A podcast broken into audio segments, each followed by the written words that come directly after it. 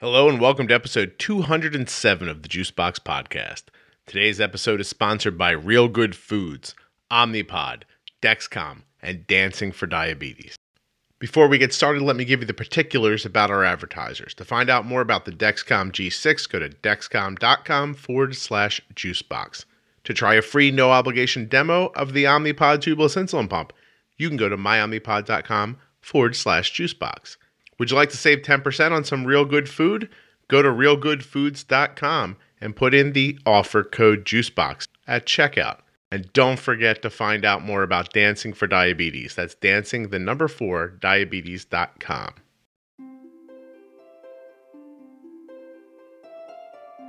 In this episode, my guest Ayla will be talking about her time with type 1 diabetes. She's an advocate. She's a child, 14 years old. Hello. Out speaking for people with diabetes. She's scuba diving, skiing. She does it all. Her mom even has type 1. Please remember that nothing you hear on the Juicebox podcast should be considered advice, medical or otherwise, and to always consult a physician before becoming bold with insulin or making any changes to your healthcare plan. And I don't know what you're doing on February 23rd, 2019, but I will be at the Type 1 Nation event at the Desert Willow Conference Center in Arizona. I'm all over this event, so if you want to come out and see me speak, I think I'm in two different breakout sessions, and we're doing a Juicebox podcast live.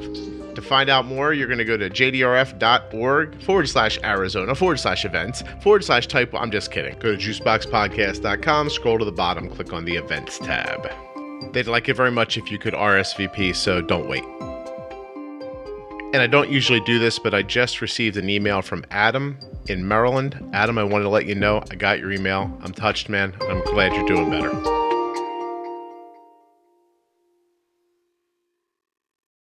Hi, my name is Ayla Kanow. Okay, so Ayla, so first thing you should know is that when I saw your last name, I didn't know if it was pronounced Kanow or Kano, and I thought, I hope it's Kano because then I'm going to name the episode Now You Kano. But now I can't do that. But that's okay. It's not your fault.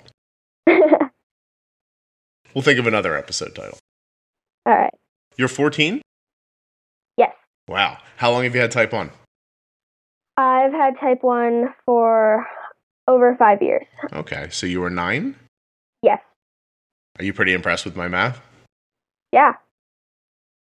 I am usually more able to impress children around your age with my math. So uh, I'm assuming you're in like uh, algebra or something like that?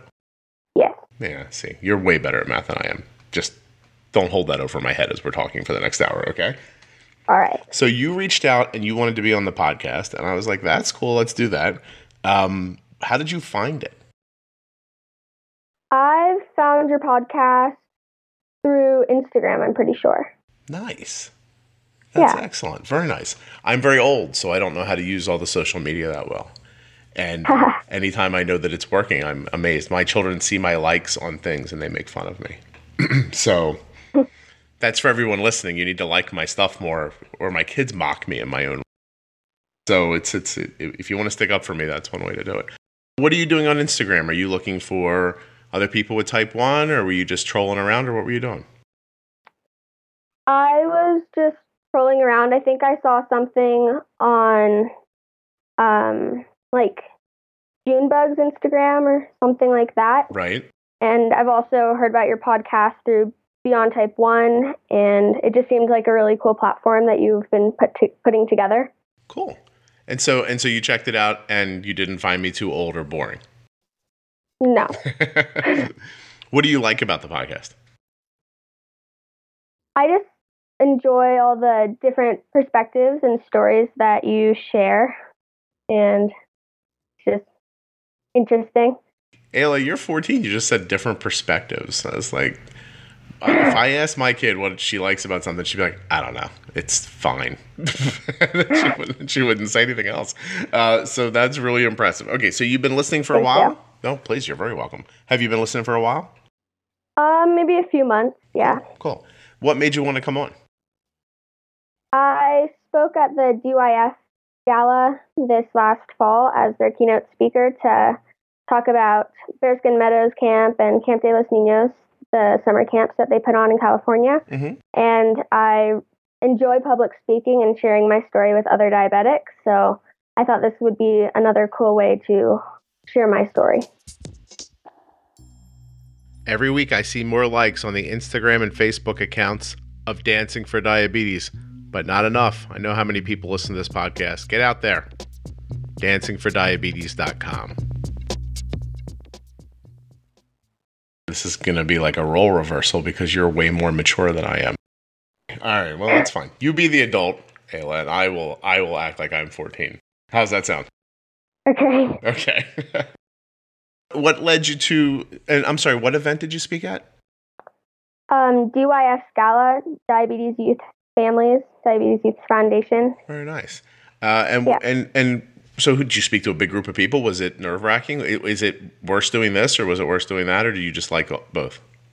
I think it was a lot more nerve wracking to do the gala. Because you could see the people. Yeah. Yeah, yeah. I'm from Colorado and we flew out to San Francisco for it, so it was a pretty big deal. Wow. How did they choose you for that? I'm not sure. They just chose one camper to be the keynote speaker to represent this program for the last 80 years. And I got an email and we made it happen. That's really cool. Congratulations. That's it's really interesting and fun to be recognized like that. Did it surprise you when they reached out? Yeah, for sure. But you knew you wanted to do it. Yeah, I had no idea that DYF even had a gala and that this is a thing to, you know, be a keynote speaker at my age. But once I wrote my speech and actually made it happen, it was really amazing. It was super cool. Really great. That's amazing. Did they pay for like your plane and your hotel and all that stuff? Yes, Nice. I think so. That's excellent. Did you do anything cool while you were in California? No, we just flew out for like two or three days. Gotcha. Did your mom go with you? My dad actually Your dad came did. with me. Excellent. Yeah. Who's who's most involved with your diabetes uh, care at home? Is it your mom or your dad or everybody? Everybody, my mom's also type 1 diabetic, so we have a cool bond that way, and so she really understands. But my dad's also really supportive. He gets it, and even my sister. I just I feel like I have a very tight support system. Wow, that's amazing. How old do you know how old your mom was when she was diagnosed? She was 35, I'm pretty sure. She got gestational with me and my sister, and then it came back as just normal type 1. Okay. So we won't ask how old your mom is now because that's not polite. Okay. But she was 35 when she got it, so she was pregnant with one of you, and you're 14, so she's hmm. She about 50? 45. 45? Look at you. Smart. Even if she's 50, say 45. You did a good job there. Do you guys share like management styles or do you do it differently than she does it or do you do it together? How does that work? She is on the Omnipod and the Dexcom, and I used to be on the Omnipod and the Dexcom, and now I'm on the Medtronic 670G. Oh, you're using the, the 670G. How are you finding it? I just talked to somebody the other day that said they hated it, and I talked to somebody else that said they loved it. One person told me that it's working great for them, and the other person told me that everything it tells them to do, they have to ignore. Uh, How's it been working for you? I like it when it works. When I'm my wife, mode. my wife would say that about me, Ayla. but but you like it when it works. So when does it not work? um, I'm actually on my fourth 670. It has broken a few times for me. So when it's in auto mode and it's working, my numbers are pretty steady. But when it doesn't work, it you have to you get a lot of alarms. Oh, well, there goes any opportunity I had for Medtronic ads later, huh? No, I'm just It's kidding. still a, it's still a great pump though. I I really enjoy it. I'm teasing just you. It's really good for sports. It's good for sports. It keeps you in line for sports. Right. Do you think that one day when the Omnipod comes out with their closed loop, do you think you'd go back? Probably. I liked the Dexcom sensor a lot more than I like the Guardian sensor, but the Guardian sensor is still a really nice sensor. It's nice and flat and comfortable, but I liked that you could trick the Dexcom to wearing it longer. You know what? I've now decided that all of my product reviews should be with like kids your age because you're incredibly honest. It's perfect. Nobody, I don't have to worry about whether or not you're like, well, I don't want to hurt anyone's feelings or anything like that. Um, well, that that's really. I'm glad you found something that's working for you. I, I wish it was a little more stable for you, but I'm glad that you found something. Did you have to switch? Were you having trouble with your management? Like, was it bouncing around on you, or is it just something you wanted to try? I wanted to try the Medtronic. I've been back and forth between Medtronic and Omnipod for the last several years. And learning about a closed loop system, I got on the Pathway program. So I got it right when it came out. And I really enjoyed it. So that's excellent. I, I'm very excited for all of the different closed loops that are coming you know, and yes. it looks like everybody's got their hand in trying to make one. So I think in the next year or so, we're going to probably be inundated with them, which will be great because everybody will have a lot of choices and and you know you'll see how things work and you know how they don't work and you'll be able to make a good decision for yourself. Well, that's really cool and and very proactive of you. You do a lot, right? Like you're incredibly involved in like sort of like activism around type 1. Yeah, I'd say so. I think having my mom also be type 1 diabetic, it's it's like a good outlet to like be confident about it and not cover it up. So, I mean, I go to diabetic summer camp every summer, and I last year did my first ever JDRF bike race with her, and I'm gonna do another one this summer. Um, so just having like little things that make you be able to be confident about it, I think is really important. Yeah. No, I agree. I, I really do. And any way you can find that is is important. Also, I think it's I think it is um, undervalued by how empowering it can be to just show other people that you have it. To you know, be like, hey, this is my pump, or like I remember just a couple weeks ago, we were at a pool and um, I looked over and I thought for a split second, like, did I just see like the edge of Arden's butt? Like, what happened? And then I realized later she had pulled her suit down a little bit because somebody asked to see her her Dexcom, and she just she was like, "Yo, here," and then she you know kind of pulled it aside and showed them. Um, and we were somewhere, not somewhere, we were at a softball tournament a couple of weeks ago. And even though Arden didn't get to see the person or actually talk to them, a woman, you know, a grown woman in her 40s walked by walking her dog, and she had an Omnipod on and a Dexcom. And I looked at, I watched Arden look over at her, and you could just see that it. I don't know. I don't want to say it made her happy, but she liked looking and seeing somebody else like her like that. You know, so that's so you're going out and being really open about it so other kids can see you. Is that the idea? Yeah, I live in a really small town in Colorado, and in the last year, there's been three new diabetics. So you're starting a trend, Ayla. I guess. Yeah. One more, you got a basketball team, you know. yeah. so I feel like I just need to help pave the way. That's really kind of you, and that's excellent. Uh, so, so we're gonna de- dig in as much as I feel like I don't want to push you too hard because you're 14, but you also seem really mature. So I'm gonna ask you some questions that might be a little tough, right? Knowing what it feels like, for instance, to be low or to be high when you see your mom going through that, how does it make you feel?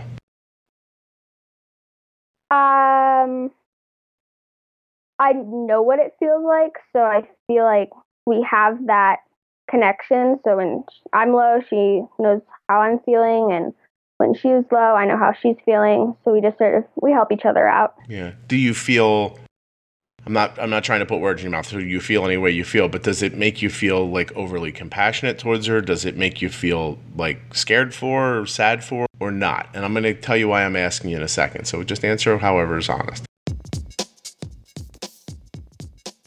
Real Good Foods is real food you'll feel good about eating. Low carb, high protein, real ingredients. Friday night, I had the cauliflower pizza. Now, what is that? It's a pizza but the crust is made out of cauliflower. I don't know how they do it. It's amazing. It tastes like pizza, which throws you off because, well, I mean, you wouldn't think, you know? But anyway, this is a pepperoni pizza that I really enjoyed. I tossed it in the oven, bada bing, bada boom. Next thing you know, I'm pizzaing it up. Now, I almost went with the three cheese pizza with the chicken crust. Almost. I was this close, but I wanted the pepperoni. But next time I'm going to do it because the three cheese, right? Large three cheese pizza with the chicken crust, 50 grams of protein, 8 grams of carbs per pizza. They're absolutely grain and gluten free. All natural chicken breast crust. You can buy a case of them. Get eight pizzas in a case. And don't forget at checkout to use the offer code JUICEBOX to save 10% on your entire order. Real Good Foods is also offering free two day shipping, so take advantage. Real Good Foods has variety packs. They have snacks, poppers, enchiladas, the chicken crust pizza that we talked about, and the cauliflower crust pizza that I just had Friday.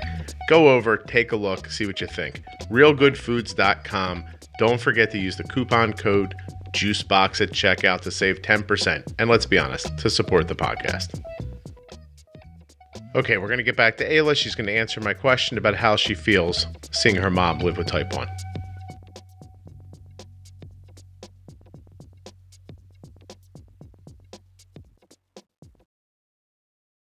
I think it's just normal. I mean, there's lots of highs and lows when you're diabetic. So having two people in the family go through that, it's just sort of like a new normal, and we help each other out. Cool. So So, do you have any idea why I asked you that?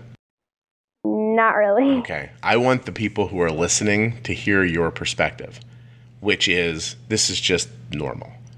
And so, for all the people who don't have type 1 who watch a loved one with it, and when they see them get high or low, they they're often hit with an incredible amount of guilt and sadness. And I really wanted them to hear from you that it wasn't necessary for them to feel that way. So that's why I asked you that kind of leading question. But at the same time, I'm I expected you to answer the way you answered. I, I appreciate you being honest. You really are good at this.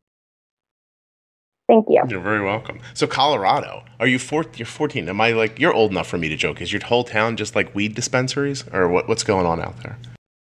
No, not really. I live in Telluride. It's a small ski town. Very nice. That, so are you guys? Do you like? How does that work? I mean, do you are you skiing constantly? Is that a big part of your life, or do you, have you never skied? Yeah, it's a very big part of my life. I've been skiing since I learned how to walk, and that goes the same for a lot of kids who live here. I mean, if you're a local here, everyone knows how to ski. So And so I- it's it's more of an activity. It's not it's not like a destination thing. Like oh, we're gonna get in a plane and fly somewhere and go skiing. It's it's just something you do when you have free time. Yeah, for us. I mean, I ever since I think it started in kindergarten, we would we do this thing called ski PE. So instead of PE during the winter, we go and ski twice a week, Wow. um, Thursday and Friday afternoons, with our class and our teachers. So it's just like a fun environment. You get better at skiing, and then we have a lot of ski racers. So I mean, skiing is a very big part of Telluride's community and environment. Wow. I've spent most of my life avoiding sharks and skis because I I don't want to. I don't know if there's an afterlife, Ayla, but I don't want to have to tell somebody I was either eaten by something or that I hit a tree and that's why I'm dead. And so I just think it would sound silly if that was my story going out. Um, uh, but I've never, it, once in my life, stood on skis. My wife has been trying for t- as long as I've known her. She's like, go skiing. Come on, we'll go. And I was like, I don't want to hit a tree. and so I'm a big baby. Ayla. Um, and I told you this was going to shake out where you were going to be the adult in the conversation. So um, I, I think it's really cool that you. So are you like? Do you ski like? I don't know. Like like like are you like? Do you go really fast or are you like tepid about it? How do you? What would you say your level of like ski expertise is? Yeah, I ski really fast. I can ski anything on the mountain. Um, I really enjoy hiking and then skiing with friends where you go and put your skis on your back and you just hike it in your ski boots and then you ski down. So That's that's really fun. It's That it sounds amazing. Like you're describing something that I think to myself, I wish I wanted to try that. But then it's also coupled with one of the worst things in the world, in my opinion, uh, cold. So I, I don't know. I'm such a baby. I'm like, oh god, it's cold, and there are trees standing still while you're going fast. The whole thing sounds very dangerous. Um, but but not to you. That's really great. How was your um? Does your management change much when you're skiing or when you're not? Like, how do you manage Um, your diabetes during the, the skiing? When I ski, it's different than other sports I do because you're only skiing for a short little time and then you're sitting on a chairlift. So when I'm hiking and then skiing, my blood sugar generally does drop. But when I'm just leisurely skiing, my blood sugar tends to be pretty steady. I mean, it's not uh, very like it's not a sport that takes a ton of endurance unless you're doing like a really hard run. Yeah. So when I'm just having fun, they tend to just stay pretty steady. I mean, I'll have a few drops and a few rises, but other than that, it's an easier sport to manage than soccer or backpacking with my class at school or whatever other sports I end up doing. Cool. So, I mean, and plus, you, I- I'm assuming it's exciting to ski down the hill, right? So, there's a little bit of adrenaline that probably helps with your blood sugar a little bit too, keeping it up a little bit while your activity pulls it down a little bit. It's probably a great Yeah. balance. Yeah. yeah. I mean, I think the cold for sure has an effect on it. Um, but I mean, if it's a really cold day, I'll put a hand warmer in my pocket with my pump Mhm. so it doesn't freeze. But yeah, the cold has like a small effect on it, but it's nothing very drastic. Did you see, uh, by any chance, have you ever been on my blog recently? I just put up a, a post from Chris Freeman, the Olympic skier, and he was talking about a triathlon he just did, and he he he showed how he prepped for it and put all of his information about his blood sugars and all this stuff. It was really cool um, because that's a, an amazing amount of you know endurance, and uh, and he knows how to do it really well because he was a cro- he was a cross country skier in the Olympics. Cool, I'll check that out. Yeah, it's pretty cool. Um, okay, so you sound like you're pretty you're pretty knowledgeable about your own care. And so, how long have you? Uh, are you kind of on your own most days, or do you co? I don't. I almost said co-parent, but do you co-parent your diabetes with your mom, or, or, or like, like, how does it work? Like, you get up in the morning, do you start making decisions right away, or is she helping you, or how does that go? I mean, I try to take as much responsibility I can on myself Mhm. for it, but my parents do play a big role in my diabetes, and I really appreciate that. So I go to a small experiential school where we go on big trips with my our classmates and focus on a certain topic. Mhm. So, for example, last spring we went to Hawaii I'm just going to tell you what I just told someone privately five minutes ago through a message. When you act quickly as your blood sugar rises, you need less insulin to stop a spike. When you use less insulin, the likelihood of a low later becomes lesser as well. So you stop the spike and avoid a low later. That's how you keep your blood sugar in a range that you're looking for. But what you really want to know is how do I know when to do that? Well, when I do it with my daughter, I look at her Dexcom G6 continuous glucose monitor. I check out that line, and when that line starts to bend up, I can kind of tell now. This is this is a rise that's coming. And then I just bump and nudge a little bit of insulin and get that uprise to level back out and come back. So now it took a tiny little bit of insulin to stop her blood sugar from going, say, over 120. Instead of waiting till she's 180, 200, 250, or the next time I test to find out that we have a high blood sugar. Then when that happens, you're putting on a whole bunch of insulin, which eventually will become unbalanced with the impact of the carbs you've eaten or your body function. Everything gets unbalanced again and you crash low. But none of that has to happen. And if you have the Dexcom G6 continuous glucose monitor, you can make decisions just like that. Your results may vary. These are my findings. But my oh my are they my findings. You hear me talk about all the time. Arden's A1C between 5.2 and 6.2 for five years. Why? Omnipod Dexcom. Dexcom.com forward slash juicebox to get started today. I grew up in an apartment complex across the street from my school, and uh, I just walked back and forth to it over and over again, day after day, year after year, while somebody was like, "These are numbers, these are letters," and that was my whole schooling situation. How did you? Where did you? This is very confusing to me. Hold on, we have to stop for a second. Why do you get to go to Hawaii? What is your school? Is it? Is it like? I don't even understand. I don't even have a question because I don't understand. But it's very normal to you. When you say it's an experiential school, what do you mean by that?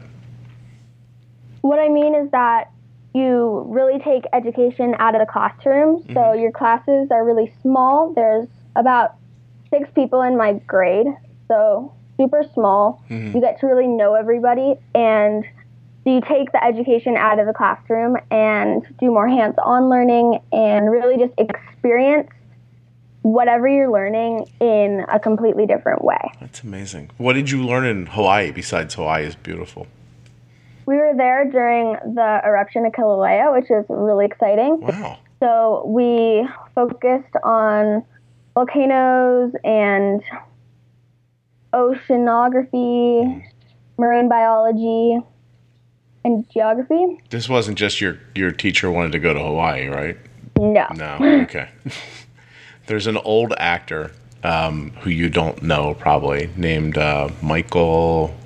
He's a British guy. Now I can't remember his name. All right, well, that part will come to me. He was Alfred in some of the old Batman movies, which are even too old for you to know, probably. But I saw this interview with him once, and, and somebody asked him how he picked his roles. And he said, In the cold months, I pick a movie that's filmed somewhere warm. And in the warm months, I pick a movie that's filmed somewhere cold. And I thought, wow, that's a pretty basic concept, but it seems to be serving him pretty well. Um, and so I just thought maybe your teacher was like, "Hey, what do we got to get off this mountain? Where should we go? Hawaii sounds good. That's really beautiful. Like that's a. What do you want to do when you? I hate that this is such a, a, a very lame question to ask a kid, but what do you have any idea what you want to do when you get older? I want to do something in the medical field. Do you think the type one has any impact on you wanting to do that? Yeah, for sure. Yeah. So do you like helping other people or do you appreciate the feeling that people helping you so much that you want to do it for somebody else? Both. So in my school there in the last year there's one other diabetic who got diagnosed and mm-hmm. she's going into fourth grade and so my dad works at my school he's my art teacher mm-hmm. and her mom works at our school also and she's going to be my history teacher. So, I mean, it's a very small community. And yeah. since you do go on these experiential trips and you're diabetic, my parents have always come with me. And in the long run, I appreciate it. But uh, before the trips, it's it's a different experience because none of my friends or classmates have a parent come with them. Okay. But in the long run, I'm grateful for my parents and that they do love me so much and support me that they do come on these trips, even though I want that freedom. It's just a, because I'm growing up. Yeah, but, it's a difficult line to walk to because just this last school year, um, Arden's Arden's class, you know, school trip went to it was like it was a theme park around here, you know, with roller coasters and, and that kind of thing. And uh, you know, I didn't want to be a, a chaperone one because I really just didn't want to ride all the way somewhere on a bus with a bunch of kids making a lot of noise. And if you're a chaperone, you have to go on the bus. But still, I felt like I needed to go to help Arden so Arden could kind of have like a free and easy day without thinking about her diabetes too much. So I contacted the school and I was like, okay, I'm going to come, but I'm going to drive up on my own and, you know, I'm just going to be there. So the minute I got there, I ended up chaperoning her group anyway. And because it was such a big group, that the person who was chaperoning it was like, if we just split these kids in half, they'll be able to do more and go on rides quick, you know, more quickly. So I did that. I had a great time. But the entire time I thought about like, how do I stay away from her? Like, how do I, how, how can I be here without really being like, you know, up her butt and making her feel like I'm watching her all the time? Because I wasn't, and I didn't want her to feel that way. So I just sort of hung back as much as I could and, and interjected, you know, in the times when it you know, it called for it. But about halfway through the day, one of her friends was like, you know, you should come on the rides with us. And I said, I no, it's you guys. And they're like, no, come. So then, like the last half of the day, I went on roller coasters with everybody, and so I waited for them to. And it wasn't like I didn't look sad. I, you know, I had things to do. I was busy and things like that. I kept myself busy. I didn't stand around moping that I was bored. Um, and I found that like when they were ready, they were happy to have somebody along with them. They just didn't want to feel like it had to happen. I don't know if that makes any sense or not, but uh, it was, yeah, it was an I think it's experience. just part of growing up with diabetes Yeah. is that your parents are going to be looking out for you. So, like it or not, that's what they're going to do because they want to help you and make sure that you're in the best hands possible. Of course. And and how did the trip go for you with your type one? Pretty easy. Yeah, I mean, it was a lot of snorkeling and swimming, so Mhm. that was a little bit of a challenge because the you had to disconnect and everything. So that's why the Omnipod Where the Would Omnipod would have been better for be a different story for that trip. But the pump worked really well on the trip, and my dad came, and it was actually a really great experience and time with him. And so I really enjoyed after all that he did come, and I hope that one day I can go on a trip myself and just get that experience that all my friends get.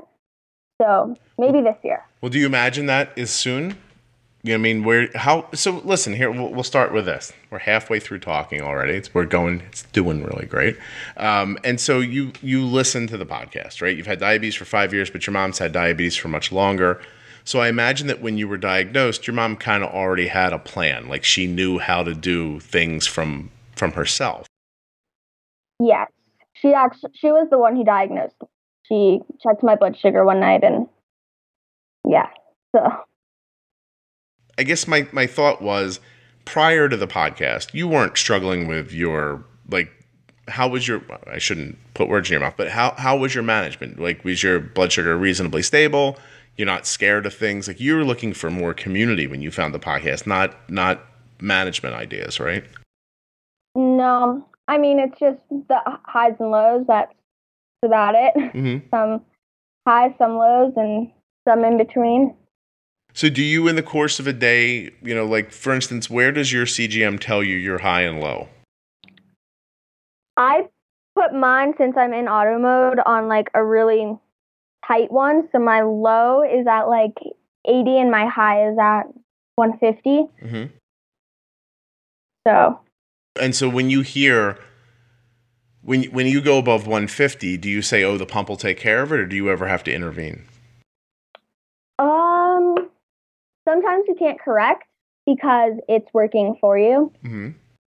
So if you if I look at my graph right now, I've been in range most of the day so far and last night and you, it has all these little purple dots at the top of the graph saying where it's done the work for me. Okay.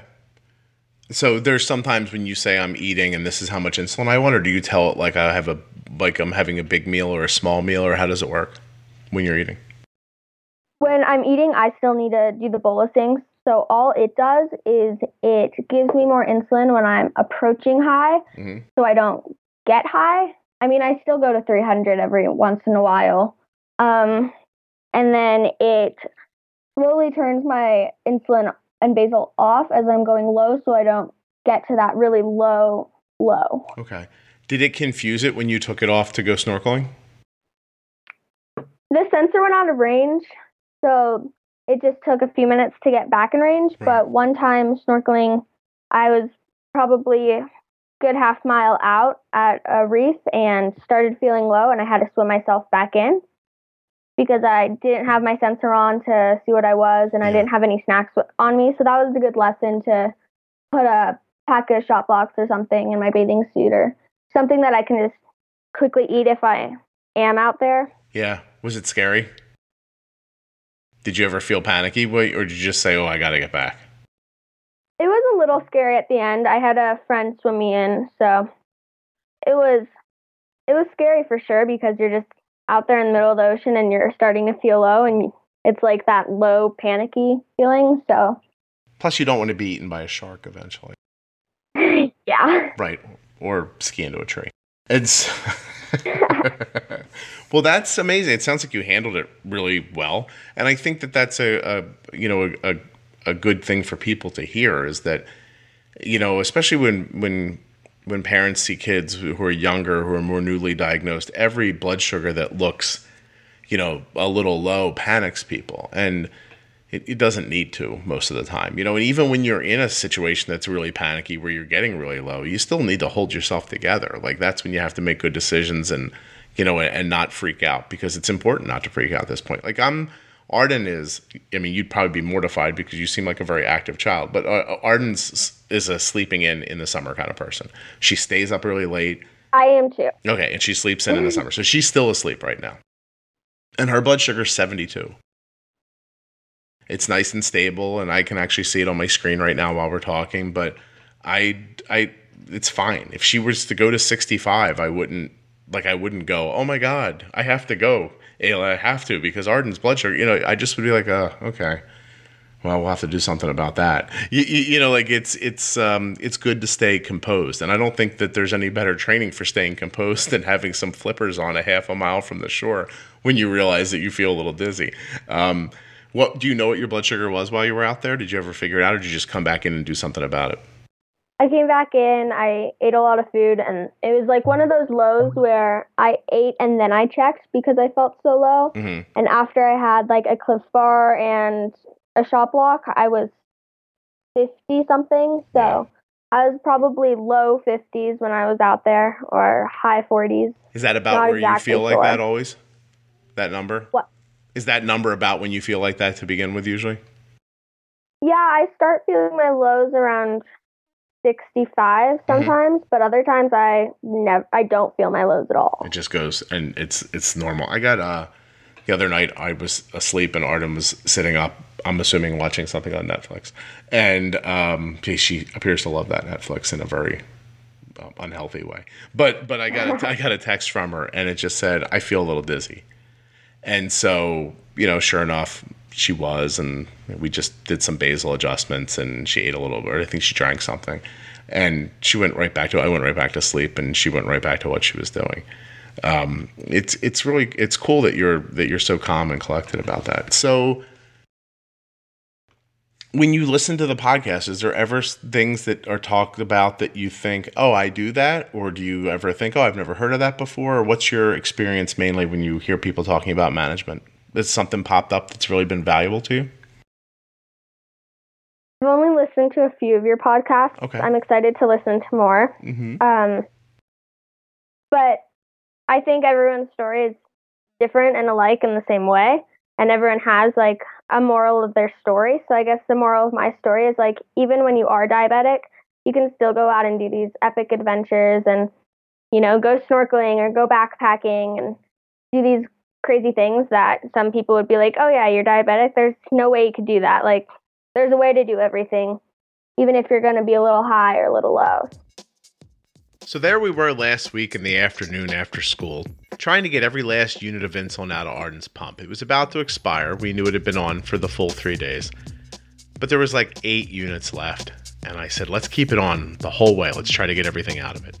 So I rush off to the post office to mail a couple of things. And while I'm out, Arden texts me, hey, my pod just ran out of insulin. So I said, okay, change it. I'm on my way home, but just get started. I was, I don't know, five, seven minutes away from my house. And when I got home, I thought, okay, let me go in and see if I can help her. And I came through the door and I said, hey, I'm here. Let me let me give you a hand. And she said, I'm done. It's finished already. Can you change your insulin pump in a couple of minutes? Is the process of changing your insulin pump so easy you'd let a child do it? while they were home by themselves? If you had an Omnipod, you would, because my goodness, is it easy to do. Self inserting, no tubes, you don't have to prime all the way through a tube. It's just, it's so simple. The person who made the Omnipod must have sat down and thought, how do I make this a perfect experience for people living with type 1 diabetes? So that when they go skiing or scuba diving, they don't have to take their insulin pump off so that when it's time to change their pump, it doesn't take a half an hour and isn't an incredible headache. But you don't have to believe me. You can try it for yourself. Go to myomnipod.com forward slash juicebox. There you can get a free, no obligation demo of the Omnipod. And after you try it on and wear it for a while, if you decide you want one, just contact them back and let them know. That gets the ball rolling. It's that easy. What's the key to doing those things, do you think? Is it preparation or is it is it like prepping before? Is it being ready during? Do you think it's a mix of those two? I think it's all of it. I mean, you can be 120 one second and then all of a sudden be dropping and be 85. So, I mean, just ha- being prepared and having something in your pocket and, you know, really understanding how you feel and your body and your symptoms for being high and low are really important. But to go do any kind of adventure, you know, you're even if you're not diabetic, you're gonna run into like a little conflict. Of course. Hey, so using the snorkeling experience as a as a, a jumping in point for this idea, when you were getting ready to snorkel out in that that time where you got low and you had to come back, before you left the shore, did you think I'm snorkeling away without any kind of sugar with me? Did it occur to you? Or did it were you just excited to go and you just went? Did you check your blood sugar before you went? Like what was the leading up to that? Yeah, so it was my first time snorkeling on that trip. Mm-hmm. Um and I was I think like 210 beforehand and I'd been told by some people and I mean everybody's body is different, Yeah. so you do whatever you have to do, but because you have to disconnect from the Medtronic, I was told that it's good to give like I don't know 0.3 of a correction just so you don't spike. Right. So me and my dad talked about that and pretty sure that's what we did. And so I was like, yeah, 210, I'm fine. And then probably 45 minutes in, I just started to feel pretty low and start swimming back. That kicking is a lot of effort. And for anybody who's never snorkeled, um, you're just constantly kicking your legs. It's it you know it, it pretty much doesn't stop. How was the snorkel? I've only ever snorkeled in the Caribbean. How was it in Hawaii? Was it pretty amazing?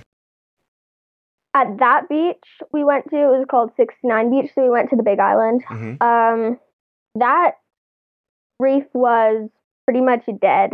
Oh. So we were looking at dead coral and just what has been affecting that. And then we went to Captain Cook, which is another snorkeling area where you hike about a mile in. Okay. And that was very beautiful. It was like the most pristine blue water you've seen, and the coral was all different colors, and there were so many different colors fish, and it was beautiful. Is that the first time you ever saw something like that? No, No, in per not like that. I've we went to a lot of dead reefs just to like see that global warming is affecting that and to make observations. And then when we went to this alive reef, it was like this is what it actually looks like. Like this is gorgeous. So It's crazy, right? It's just it's Yeah. it is one of the more beautiful things that I've ever seen. My excuse me, my son and I were snorkeling off of a small bay in St. John a number of years ago. And this it got a little overcast. So, you know, under the water gets darker. And Right. we're together and we're looking around and we look up and this giant mass is coming at us. So I all I can see is something that is round and I'm not kidding you, like 20, 25 feet across.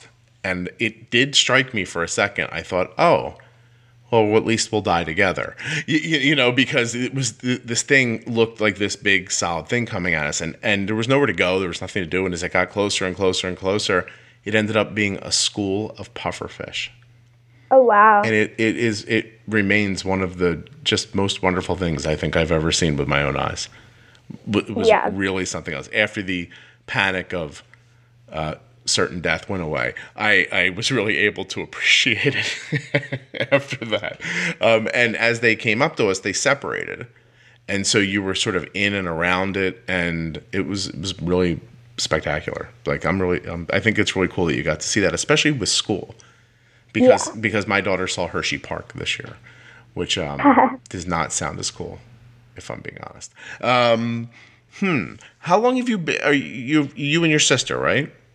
Yeah. How old's your sister? She is going to be 11 in a few weeks. Okay. Do you find her to be irritating or do you like her? I like her a lot. Very nice. Look at you. You guys are a, a, really great family, it seems like. Either that or you've been taught very well how to lie about things. And I don't think that's the case at all. I think and so Yeah, our family is very tight. Yeah, no kidding. It really comes across that way. Um, so your dad's a teacher. Your mom is My mom is working in Telluride to make all of Telluride carbon neutral. Of course she is. And- Go ahead. She's also a life coach. no kidding. To make Telluride carbon neutral. All right, and so and you want to do something in the medical field. Like when you get older, do you want to be a doctor, a nurse? Do you want to be some other kind of practitioner? What have you thought about that? Yeah, I want to be a surgeon, but we'll see how that goes. Well, that's first of all, that's really cool. And let me tell you something that I think you'll find hopeful. Um, my neighbor, literally next door to my house, when I moved in, when I my family and I moved in here, my son was two, Arden wasn't born, and my neighbor had these sets of twins, two sets of twins, which I think might be unlucky. I'm not sure what how people think about that, but he had a older set and a younger set, obviously. In the younger set, the boy there was a boy and a girl. The boy was I don't know how old they must have been, like ten when I moved in or something like that. And um, I saw him the other day, and he is on his way to uh, I think Penn down in in Philadelphia. He's the orthopedic. Um, like I don't know, like he got the one orthopedic surgery spot in Penn coming out of medical school. Wow. And, and so he was just some like dopey kid running around in my backyard for a long time, and and now he's a surgeon. So it's very doable, you know. Yeah. Yeah, and it sounds like if anybody could figure out how, it, it would be you. Thank you. Let me take a drink here, but you're very welcome. How do you think this is going so far, by the way? I think it's good. Yeah. Yeah. I do too. Is there anything that we haven't talked about that you're like, I wish we were talking about it? Um. No, I don't. I'm doing pretty so, good then, think. right? I'm pretty Yeah. good at this, Ayla. I've been doing this for a while now. Thank you. So, uh, what kind of insulin do you use? I use Novolog. Novolog works okay for you? Yeah, I used to use a Apidra, and now I use Novolog. I think they work the same, but you're having a similar experience with them? yeah. That's excellent. Um, Arden has a much better experience with the Apidra than she did with Novolog, but um, it's good. It, it just it highlights that it's good to try things and you know, Yeah, try to figure out what is. works best for you. So let's see. So you have a lot of kids in a small community that have type one. Did you say Yes. six? There are no. There's me, and then uh, now to be senior, a now to be ninth grader, and a now to be fourth grader. So you guys So are spread out in age pretty well. Yeah. So are you friendly? to- yeah. Me and the fourth grader go to the same small school, and then the other two go to the public school, which is like five minutes away. Okay, but you guys all know you guys all know each other though. Yes. do you talk about diabetes or do you or do you like when you get together is do, do you not and does get together just mean snapchat what, what does it mean when you're 14 exactly Um, me and the fourth grader, her, her name is Belle, Mhm. and I would say we are the closest because we go to the same school, Yeah. and she has been diabetic for a little over a year. She got diagnosed like a week after my diagnosis, but four years later.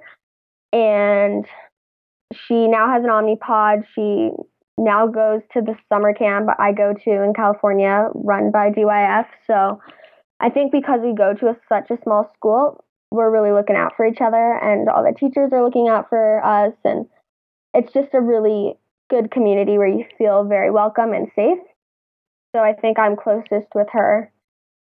I don't know the senior that well, and I know the other ninth grader, sorta. She doesn't go to my school. I did track with her for a year, well, like for like a season. Um, but yeah, I'd say the other girl that goes to my school, I'm for sure closest she's the one you talk with do you guys talk about your diabetes ever Um, yeah, is it Yeah. more of a like a hey what would you do about this? Is it more of just sort of a support thing, like a private kind of, this is how I feel? I'd say a little bit of both. Yeah. Going to such a small school that there's now two diabetics, and both of us have a parent who works at the school. It everyone really looks out for you. Like everyone is starting to know the symptoms of highs and low blood sugar.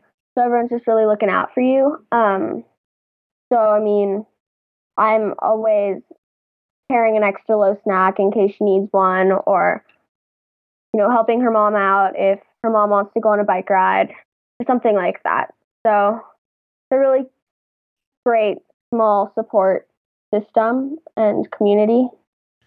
Ayla, I'm going to ask you a question. I'm not sure if you're going to be comfortable answering or if you're even going to know the answer to it. Um, but do you, do you ever get like down about it? Does it ever is it ever feel like too much having diabetes? Um, I mean, it has its moments where you've been high all day and you're just frustrated and over it. But I mean, I think a lot of good has come out of diabetes in the long run. Just, so. just sort of learning like I, I i think that too i think there's a lot of value that comes out of struggle you know of any kind and and so you just do you feel just more prepared for things and less yeah i less... feel more confident about myself and i know my body a lot better than a lot of my friends know their bodies mm-hmm. and i know like my boundaries and i know I have really good willpower and I just I feel like diabetes has given me a lot of really good life lessons and things that I'll take with me for the rest of my life. So, but yeah, it has its moments where you're just tired and you know, not really feeling like giving your 10th correction to come down and change your site again, but I mean, that's what you have to do. That's what you have to do. Do you when when, it, when that when that happens, do you commiserate with your mom or with a friend, or do you just sort of handle it by yourself? Do you have a way that you like to cope? Um, I talk to my friends. All, I'd say a lot of my closest friends are from diabetes camp, so everyone there really gets it and understands. So I talk to my friends and I talk to my mom. I'm really close with both my mom and my dad, so that's a benefit, like that's really helpful. Oh, that's really that's wonderful. I just I'm thinking about Arden and the people she knows who have diabetes and, and how they um you know interact and then I realize that I don't I'm not always with her when they're talking. I don't know what they're always talking about. So it's just interesting to hear it from your perspective, you know. Yeah. Yeah, it really is. Well, Okay, so future surgeon Ayla, um, who's been to Hawaii and like 9,000 other places, who skis and snorkels and goes and speaks at events. Are you, I mean, is there something you haven't done that you want to do? Um, I mean, I play a lot of soccer. That's a big part of my life. Isn't it hard to play w- soccer on the side of a hill? I'm, um, I mean, I'm, I'm just like kidding. I'm, I'm, I'm joking. You understand, I've never been where you live, so in my mind, you're just in ski chalets on one like big pointy mountain. Um, but I'm assuming it's not exactly like that, though. yeah. you, you you like soccer? Are you like you play travel or for your? I guess you can't play for your school. There's like six kids in your grade, but um, I will play for the public school this next year, so for high school, and then I play on a club team that travels and I'm about to try out for ODP again, which is the Olympic Development Program. Mm-hmm. So well, we'll see how that goes. I'm sure. I'm sure it'll go great. Um, and it's really cool that you're trying. So, what I, I, know very little about soccer, other than it really seems boring to me, and I'm sure it's not for people who love it. But what position do you play? Do you are you on defense or offense? Do you make the ball not go into the net? Which do you do? I play forward, so I'm up there scoring goals. A lot of running. Yes. Jeez. I feel like if I asked you anything, you'd have a good answer to it that I'd be surprised by. Have you ever been on the space shuttle? No. See, see, I found something you haven't done, Ayla. That's fine. Um, not yet. Not yet. oh my gosh, I, I, I don't often. I mean, I, you don't often find kids, and I don't mean to just talk about you like you're like a kid, but you're not. But, but I'm just saying you don't often find people your age who are so clear minded when they're speaking. Um, it's and and so um, supported in their confidence, but yet the confidence seems deserved. Do you know what I mean? Like you're not just running around like I can do anything I want. You actually are doing things. Um, and there's a big difference from believing in yourself and not trying, and trying, and that's why you believe in yourself. Um, it, it's I didn't expect like when I got your email, I did say I remember I said to my wife, I'm like I'm I'm setting up a an interview with a girl who's 14 who has type 1 i was like but when she's writing she seems like she's older in you know and then and i was like i wonder if her mom's helping her with this or what this but you are you are exactly how you seemed in your emails and very impressive. Um, thank you. you're, no you're you're very welcome but i, I i'm um I don't know how to ask this. Is your sister have that same level? Like, is this a family trait, or do you really think the diabetes helped you put you in this situation? I don't want to paint your sister like she's just fumbling around and not capable. I don't think that. I'm just saying, is this a learned behavior, or is it nature, nurture, like a little bit of both? What do you think it is? Would you like to assist Dancing with Diabetes in their mission to elevate awareness about the realities of living with type 1? And would you like to help them raise funds to assist in finding a cure? Go to dancingfordiabetes.com.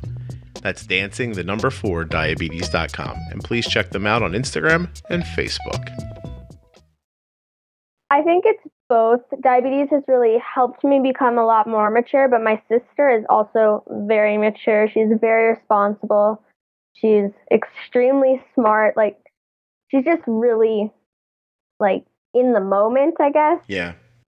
Which I really appreciate. Like she's a very good sister and she really tries to understand as much as she can about the diabetes and just anything. Like she puts all or none effort into anything she does, which is really inspiring. So Yeah. Hey, I have a quick question for you. Somebody just asked me the other day, and it's not something I ever heard of, but they said they had problems managing their blood sugar at higher elevations. You would know about this. Does that have any effect on your blood sugar? Yeah. So, I mean, living up here, I don't really know any better, right. but going down in elevation, um, like I go to summer camp in California, so that's practically sea level, and I'm up at 8750. So, I'm up there for sure in the elevation. But I mean, this last year at camp, my blood sugars were pretty much the same as they were at home. But I do think that coming back up into elevation, it does have like a small effect. I I think I go a little higher for like a day or two. And then it regu- it regulates out again, so you you don't have actually have to make a, like adjustments to basal right. rates or something like that. You just need a little more insulin when you first get back up to the elevation. Yeah. I mean, I know I've heard people say, "Oh yeah, I need to change all my basals. Like I need a lot more insulin mm-hmm. up at elevation." So but for me, I think people that way. Yeah. Living here my entire life, I that's just it's pretty common. It's okay. It's, yeah, it's just mm-hmm. the way I've been living with diabetes the entire time, so I don't really know any better. That's cool. All right. Um, okay, so we're sort of coming up to the end here. Uh, is there? I, I, I feel weird. I usually ask people if like they want to share their Instagram or something like that, but you're 14, so I don't even know if that's okay or not. Um, but but it's um but is there is there anything you have coming up that you can tell me about? Like, are you going to do any more speaking or? I hope so. I don't have anything planned, um, but I would love to. So. Well, people will hear this. Maybe someone will find you through this. That would be nice. Yeah. I get some speaking through this, so maybe you should too. Yeah. I make them pay me though, Ayla. Do you make them pay you when you go somewhere? I didn't for this one because they paid the fees for like our airfare and our hotel. So mm-hmm. that was I think that was what they were going to pay me, but instead they just put it in our Covered travel. All your travel. I don't actually ask for very much. I'm I just like to I just like it not to cost me anything.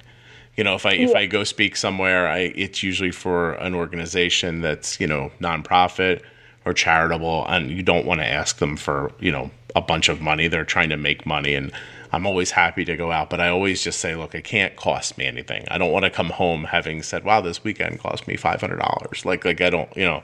So i just ask for enough just to make sure that i, I get back and forth okay.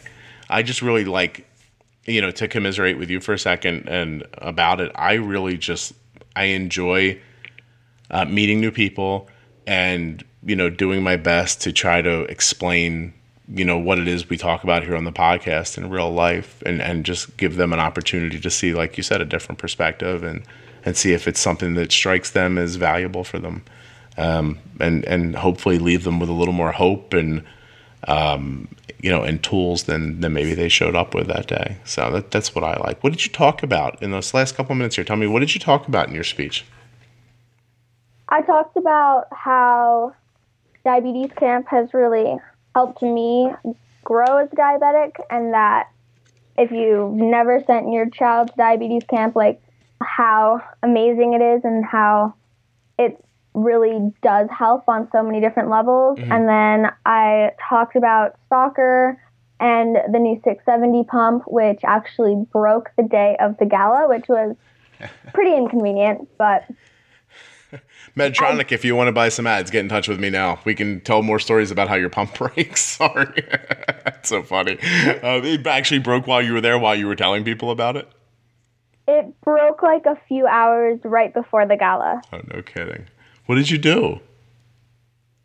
we tried to we didn't have any Lantus with us which is sort of our problem Mhm. But i'd had the pump for like six weeks so we're like yeah there's no way it's going to break like Wow. it's brand new it's a great pump Yeah. and all of a sudden it was just sending us an error that it, we called medtronic they're like yeah it's it's dead so You're not Luckily, far I from was- home or anything, are you? No, no, I'm fine. Don't worry. But you, did you bum insulin off of? There must have been plenty of diabetics there, right? Yeah, so luckily I was speaking at a diabetes fundraiser, which was really helpful. So I'd known quite a few people there through camp as counselors and as friends. So one of the counselors, she just gave me some Lantus, and then they 24 hours shipped a new pump to our hotel. Wow, that's very cool. Well, it, it sounds like they took care of it very quickly. Uh, that's excellent. Yeah, I mean, listen. They're a really good company. Like they're really helpful. I but- absolutely believe that. I, I, I listen. Technology is what it is. It stops working sometimes, and you have to be. That's part of the game. You know what I mean? If you're going to use a pump, use a glucose monitor, you're going to have to know that sometimes it's not going to work exactly the way you want it to, or the way even that it should. And you have to. That's part of having diabetes with technology. Is you have to learn how to Exactly. exist with it. You know what I mean? Like it's not. Nothing's perfect. I have looking around my house there are plenty of electrical things in my house and you know and mechanical things and i don't think one of them has worked perfectly the entire time i've had them it's just it's not the nature of of you know what technology is at this point and at this you know at this juncture in history. It's getting better but it's still it still is what it is you know? So i think it sounds like you handled it really well actually. Good for you Yeah, it worked out well. Absolutely. As did this episode, Ayla, I think. Now, but we didn't ever hit on something that we could really call the episode. Maybe we did. I remember there was a moment where I thought that could be the title, but now it's not coming back to me. Oh, you know what it is? This is a nice way to end. I have to find it. Hold on one second. I'm going to pull up your emails. Right? And I want people to know that um, that when A- Ayla has a sign off on her email that says with happiness, which is just really wonderful. Did you come up with that by yourself? Yeah, I think so. How long has it been like that? Because you make me happy when you email me. I'm like, oh, thank you. I've somebody sent me happiness, and uh, and I feel it when I get it. Like I like that's really like it would. I it just wouldn't have occurred to me to do that, but it did to you, and and that's really I think indicative of you as far as I can tell in this entire conversation. Like you just have a really great attitude.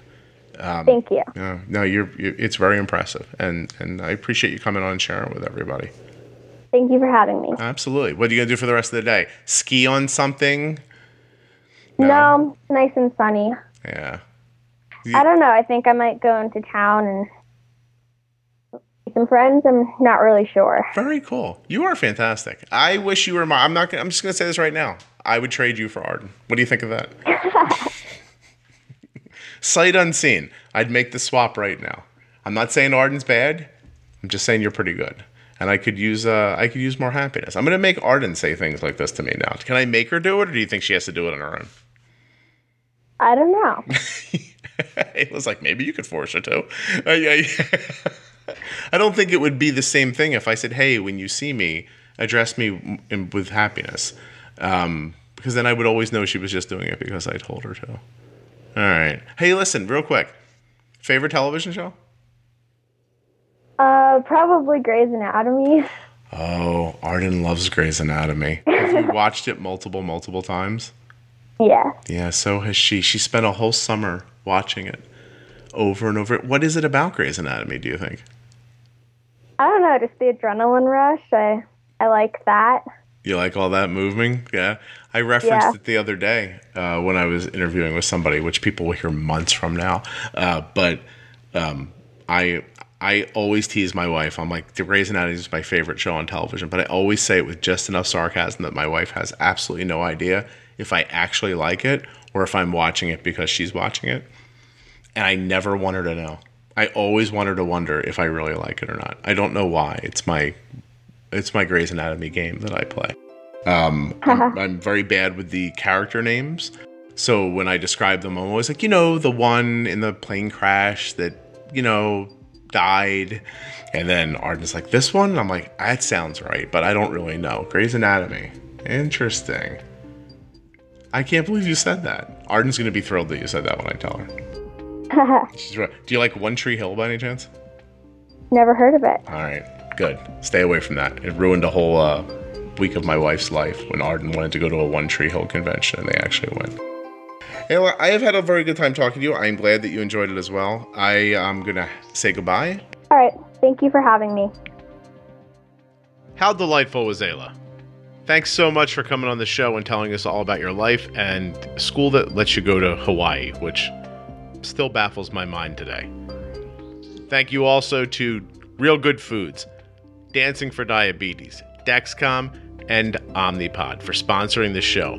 Please go to myomnipod.com forward slash juicebox, dexcom.com forward slash juicebox, dancing the number four diabetes, or use the offer code juicebox at realgoodfoods.com to save 10% on your entire order.